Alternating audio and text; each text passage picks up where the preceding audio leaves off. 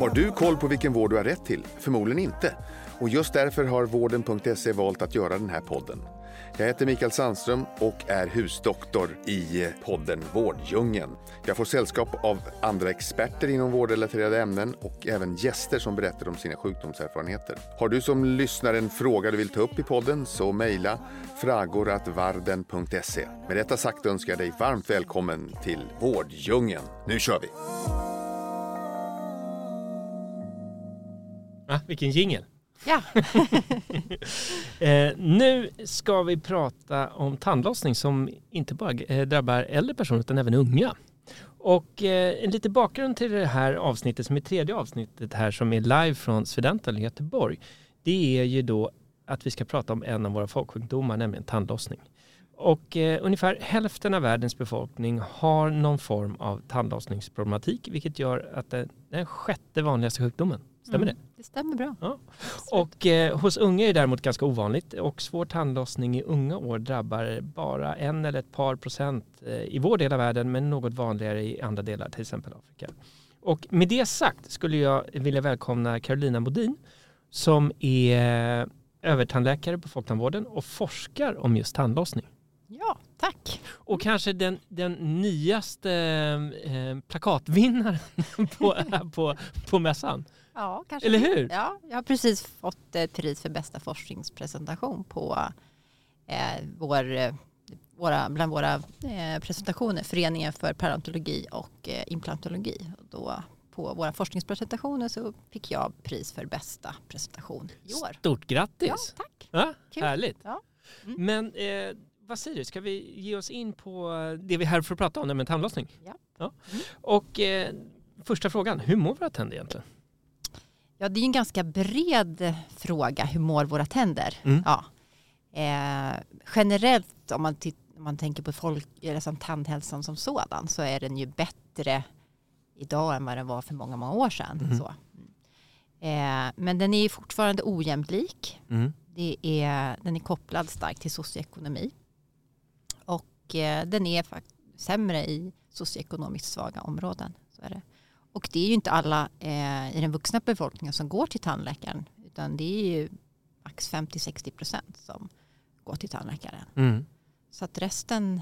Ja. Vad gör de? Ja, det, det, vet jag inte. Nej. de går i alla fall inte till tandläkaren. Nej. Och det kan vara olika skäl. Mm. Eh, ekonomiska, det kan vara rädsla, det kan vara att man har inga besvär och då tänker man inte på det heller. Och det är väl en eh, risk just med eh, parodontit eller tandlossning att man har inga besvär oftast förrän mm. det är för sent. Mm. Förrän man själv känner att oj nu är tanden lös eller oj nu blev jag, fick en jättesvullnad och inflammation. Och då kanske det har gått så långt så att mm. man måste ta bort tanden. Mm. Så att, ehm, men generellt så är ju tandhälsan bättre eh, idag jämfört med för länge sedan. Mm. mm. Och du har gjort en långtidsstudie på då, eh, fokuserar på unga individer. Ja, och då just när det gäller tandlossning. Mm, tandlossning för tandhälsa är ju ett bredare begrepp, men just eh, mitt område handlar ju liksom, det finns ju två stora sjukdomar eh, när det gäller tänder och det är ju karies och parodontit. Mm. Ja, karies i hålet tänderna och parodontit är om man får inflammation runt tanden, alltså i fästet runt tanden mm. som kan leda till tandförlust. Mm. Och, och vad är det mer specifikt som du undersökt i den här långtidsstudien? Jo men då har jag tittat på, alltså jag, är, som, jag jobbar på en specialistklinik och då får vi ju remisser på patienter som har tandlossningsbesvär. Mm. Eh, och eh, en, redan när jag började som specialist så var jag fascinerad. Alltså man kanske kan tro att det mest är äldre personer som får tandlossning. Men det insåg jag ju när jag började att det är det inte alls det. Mm. Utan vi får ju även människor mitt i livet eller unga, Mm. tonåringar. Mm. Eh, så att eh, den här studien det är en, en uppföljningsstudie att vi har tittat på ett material. Eh, det är patienter som kom till oss för mer än tio år sedan och fick en diagnos tandlossning och då Mm. var de yngre än 36. De skulle vara max 35 år för att ingå Mm. i den här gruppen. Så Mm. tittade vi på de här.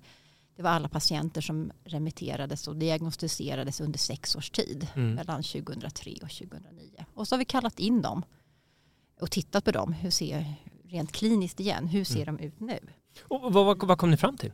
Då kom vi fram till att generellt kan man säga att de, merparten såg ganska okej ut, Mm. får man säga. Men det var ju en grupp, alltså ganska, eller väldigt många, så många som 40 procent av den här patientgruppen hade avbrutit sin behandling när de väl på specialistkliniken. När jag började gå och Mhm. titta i journalen, vad, hur, Mm. vad hände med de här patient, Och vet man patienterna? vad, varför, vad var det som fick dem att hoppa av? I, det är en del. Vi har, gjorde en, en enkätstudie också Mm. där vi frågade bland annat det. De har vi inte analyserat riktigt. Men ekonomin är en del, Mm. eh, inte, men inte ensam. Utan, men också en del att det här är oftast det är en ung grupp individer som inte riktigt, jag tror inte vi riktigt når fram med vår information heller Mm. om hur viktigt det är. Mm. Man har annat för sig i livet när man är mellan 20 och 30 eller 15 och 30 än Mm. att tänka på sina tänder. Så att eh, en oförståelse också. Så man avbröt sina, sin behandling. Mm. Och det vi har kunnat se är att de som avbröt och de som inte har gått till tandläkaren och även de som har rökt också. Mm. Eh, och de faktiskt som var sjukast från början. För de har inte gått så bra. Nej. De har blivit sämre. Mm.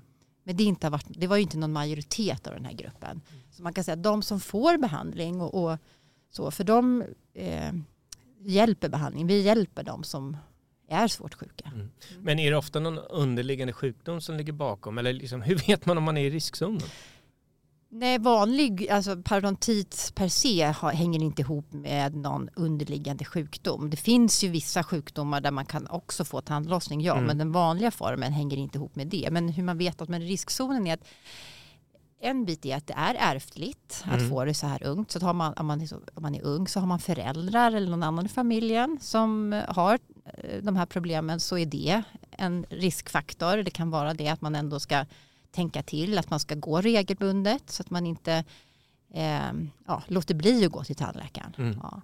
Ska, ska man inte röka för Nej. det är en jättestor riskfaktor. Eh, man ska ju vara noga med att hålla Mm. rent förstås. Hur är det med snusning? Det kan man inte säga att det har en bidragande effekt. Inte Nej. som vi vet idag. Det har Nej. andra negativa effekter. Men inte just på tandlossning. Mm. Utan där är röken. Så vi, och det, den är en väldigt stark riskfaktor. Skulle du säga, har du hittat något stöd för om att det är ett större problem hos unga idag, till exempel om man skulle backa 20 år i tiden? Nej, det är det inte. Det, det är inte så. För om man tittar på stora epidemiologiska undersökningar eh, så kan man se att det är generellt så har vi blivit friskare. Ja, Mm. det är färre individer idag som har problem med tandlossning än vad det var för kanske 50 år sedan. Mm. Ja. Eh, det är färre som har gingivit eller mil- milda skador. Alltså, Mm. Men det är konstant, de med svår tandlossning, det är ungefär 10 procent, 10-12 procent över hela världen, Mm. så också i Sverige. Eh, Det är oförändrat. Så de här Mm. med riktigt svår parodontit, nu tittar vi på hela befolkningen, Ja, ja, ja. ja. det är ungefär det är oförändrat. Och Mm. sen den här lilla gruppen när man är yngre, Mm. ja, det är ju bara några enstaka procent, om ens Mm. det. Mm. Och med den här lite mildare formen av tandlossning, Mm. vad skulle du säga på de unga, om du skulle försöka, vad är den vanligaste orsaken till att problemet uppstår? Är det misskötsel? Nej, om man är ung, Ja. alltså nu pratar vi någonstans mellan 15 och 30, Ja. då då, Mm. så är det genetik i kombination med, med, att man inte sköter sig. Mm. Ja. Och när man säger att inte sköter sig, det är att man inte borstar tänderna noga, inte gör rent mellan tänderna och röker eh, ja, och inte går på kontroller. Mm. Mm. Eh, och eh, det här samtalet eh, sänds ju också som ett avsnitt i Vårdjungeln. Eh, och det är väldigt många unga som lyssnar. Mm. Har du något tips eller råd till dem? Att inte välja bort sina tänder. Nej. Ja, för det är, estetik är ju en, en viktig faktor för många, men kanske ännu viktigare när man är ung. Mm. Ja. Eh, och eh, det, för det blir, om man nu skulle få den här sjukdomen så blir det rent estetiskt så kan det bli negativt. Mm. Ja, att man förlorar ben och, och så. Så att det, på sikt så kan det bli en estetisk eh, effekt av det. Mm. Ja. Om man inte tänker på något annat så kanske man tänker på det. Kanske bara, ja, ja, ja, nej men att, eh. Man har lite färre tänder helt enkelt. ja, eller att det ser inte lika Nej, roligt ut heller. Nej. Nej. Men det är att, mitt råd är att försök att tänka på att eh, tandborsten ska vara liksom, lika viktigt som man borstar hår, liksom tvätta håret eller duscha varje dag så ska man eh, borsta tänderna varje dag. Gäller fortfarande det här gamla rådet att man ska borsta tänderna två gånger om dagen två, i två minuter och två centimeter tandkräm. Men det är, en, eh, det är ju som ett sätt att man ska kunna komma ihåg det. Ja. den stora breda massan. Ja, så, ja. ja. så kan man, men ja, två gånger per dag, absolut. Sen två minuter, det är väl individuellt. Det beror på hur många tänder man har.